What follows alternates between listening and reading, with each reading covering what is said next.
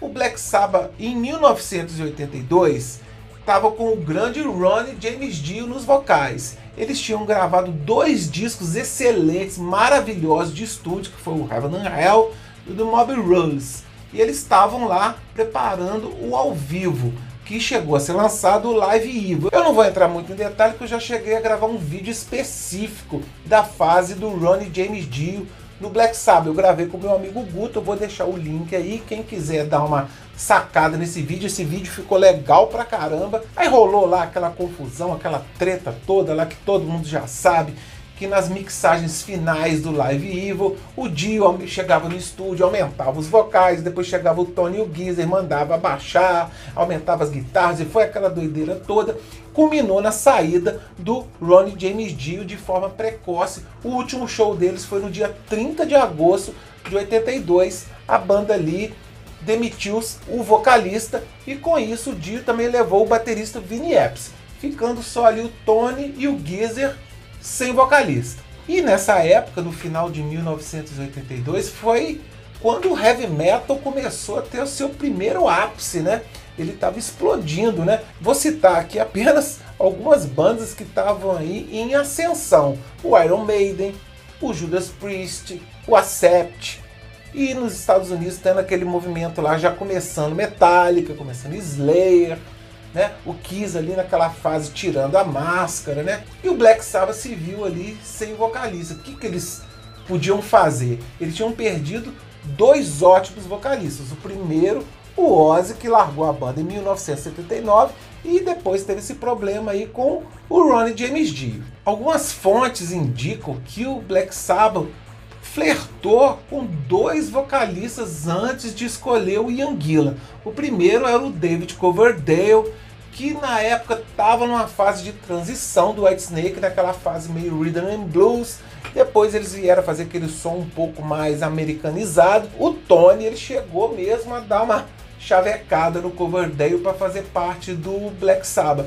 E o outro vocalista que o Black Sabbath mirou também foi o Michael Bolton, aquele mesmo, um cantor de músicas, digamos assim, românticas.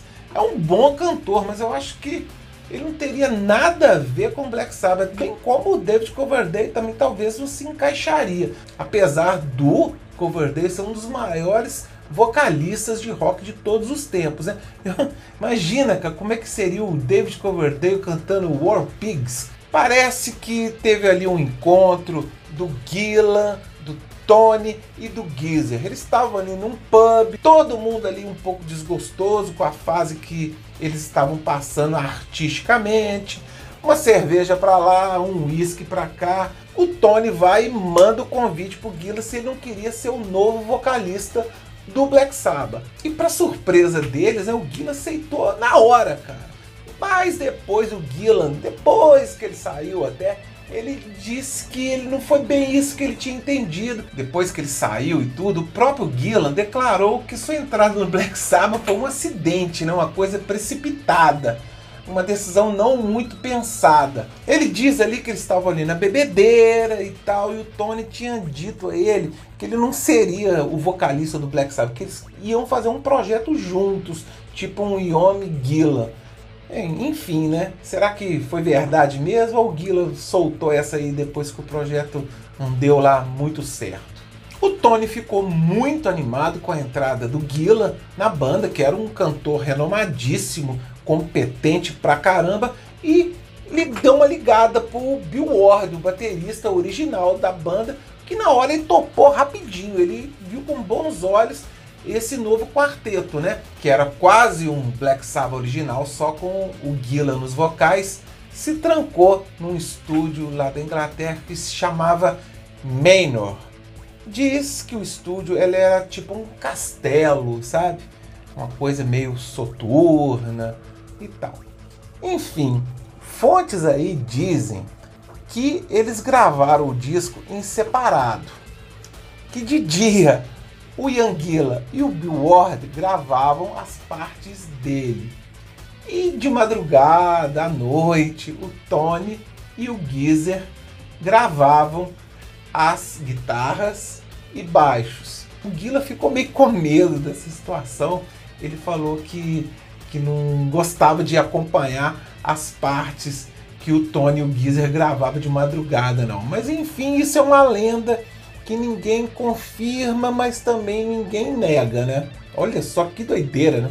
No dia 7 de agosto de 1983, o Black Sabbath lança no mercado o Born Again, ou seja, o Black Sabbath novamente estava renascendo. O disco não podia começar de forma mais polêmica que com essa capa aqui, né? Com esse capeta aqui desenhado de uma forma até meio rudimentar, né?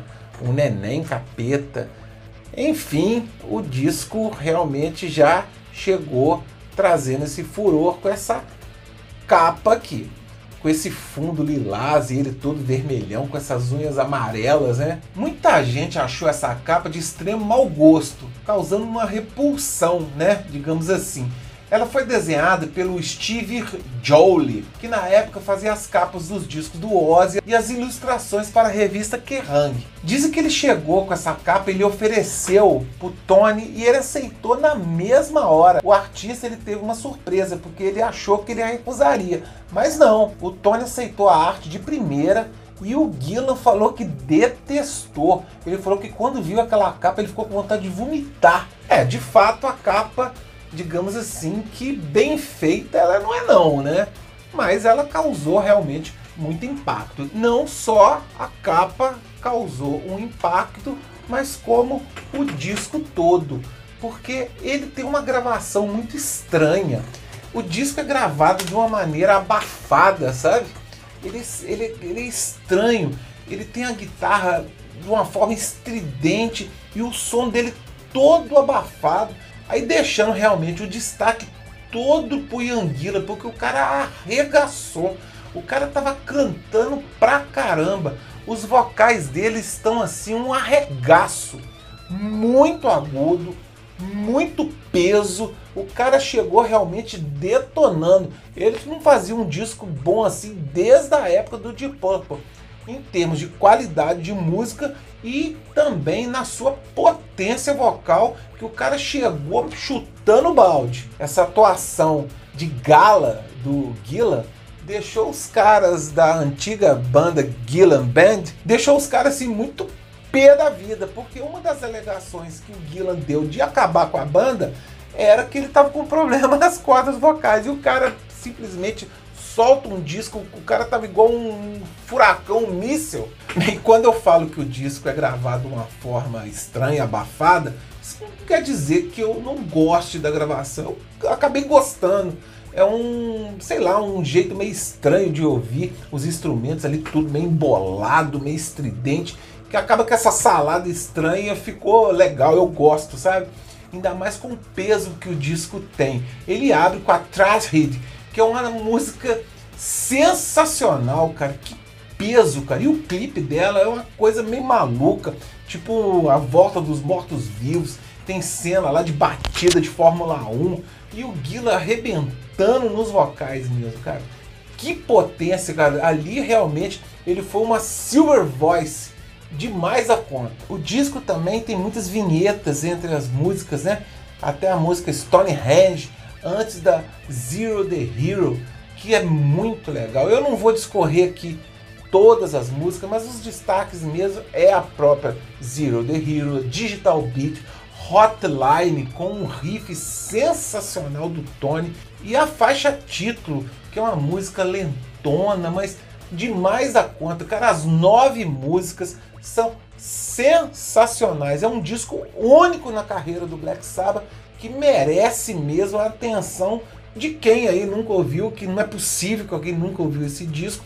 E quem aí não ouve há muito tempo, passa a dar uma atenção mais esmerada para ele. Beleza, né? O disco acabou de ser lançado e estava na hora da banda sair em turnê. O Bill Ward, infelizmente, abriu o bico, cara. Ele estava com um problema seríssimo lá de saúde, de, de bebedeira, de cheiração lá. Ele não conseguiu acompanhar os caras, não, ele não conseguia tocar um show inteiro, né? E para isso foi chamado um outro baterista, o Bev Bevan, para fazer, né, a parte da turnê. O Bill infelizmente não conseguiu. E aí, né? O que, que eles iriam tocar, né? músicas do Ozzy, músicas da fase do Dio, né? E músicas novas, né? Cara, e eles tocaram algumas músicas do Ozzy, que eram a Child of the Grave, a War Pigs, a Paranoid, que ficou muito legal na voz do Gillan, cara.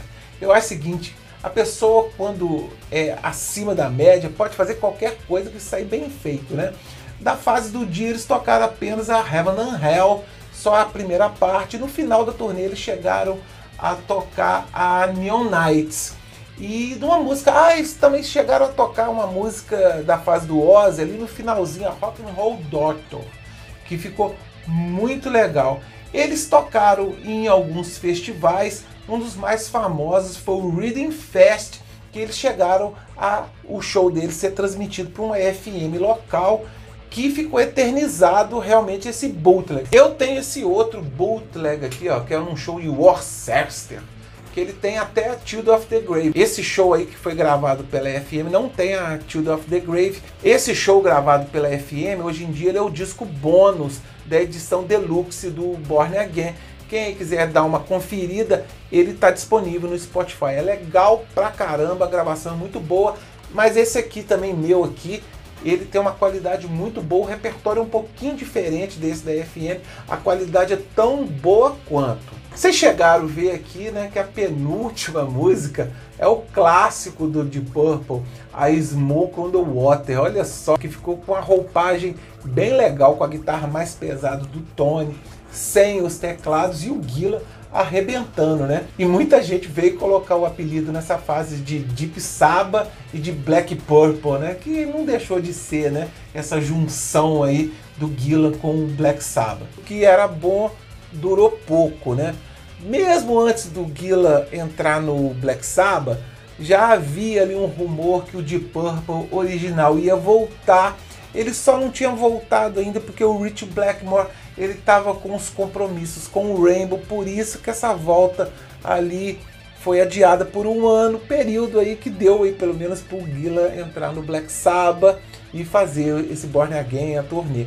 Só que ali no início de 84, o Gillan foi seduzido para voltar pro Deep Purple para gravar o Perfect Stranger. Muitos fãs aí pegaram um pouco de birra do Gillan, que a performance dele eles acharam que não ficou tão boa no Perfect Stranger porque ele gastou todas as baterias, digamos assim, gravando o Born Again, que realmente ali para gravar o Born Again, realmente o cara teve que levar o vocal dele à exaustão, né, cara? Bem, depois aí o Black Sabbath entrou num período meio estranho, né? Eles chegaram novamente pensar no David Coverdale, mas aí o David Coverdale seguiu a linha no Whitesnake já americanizando, lançou o Sliderin.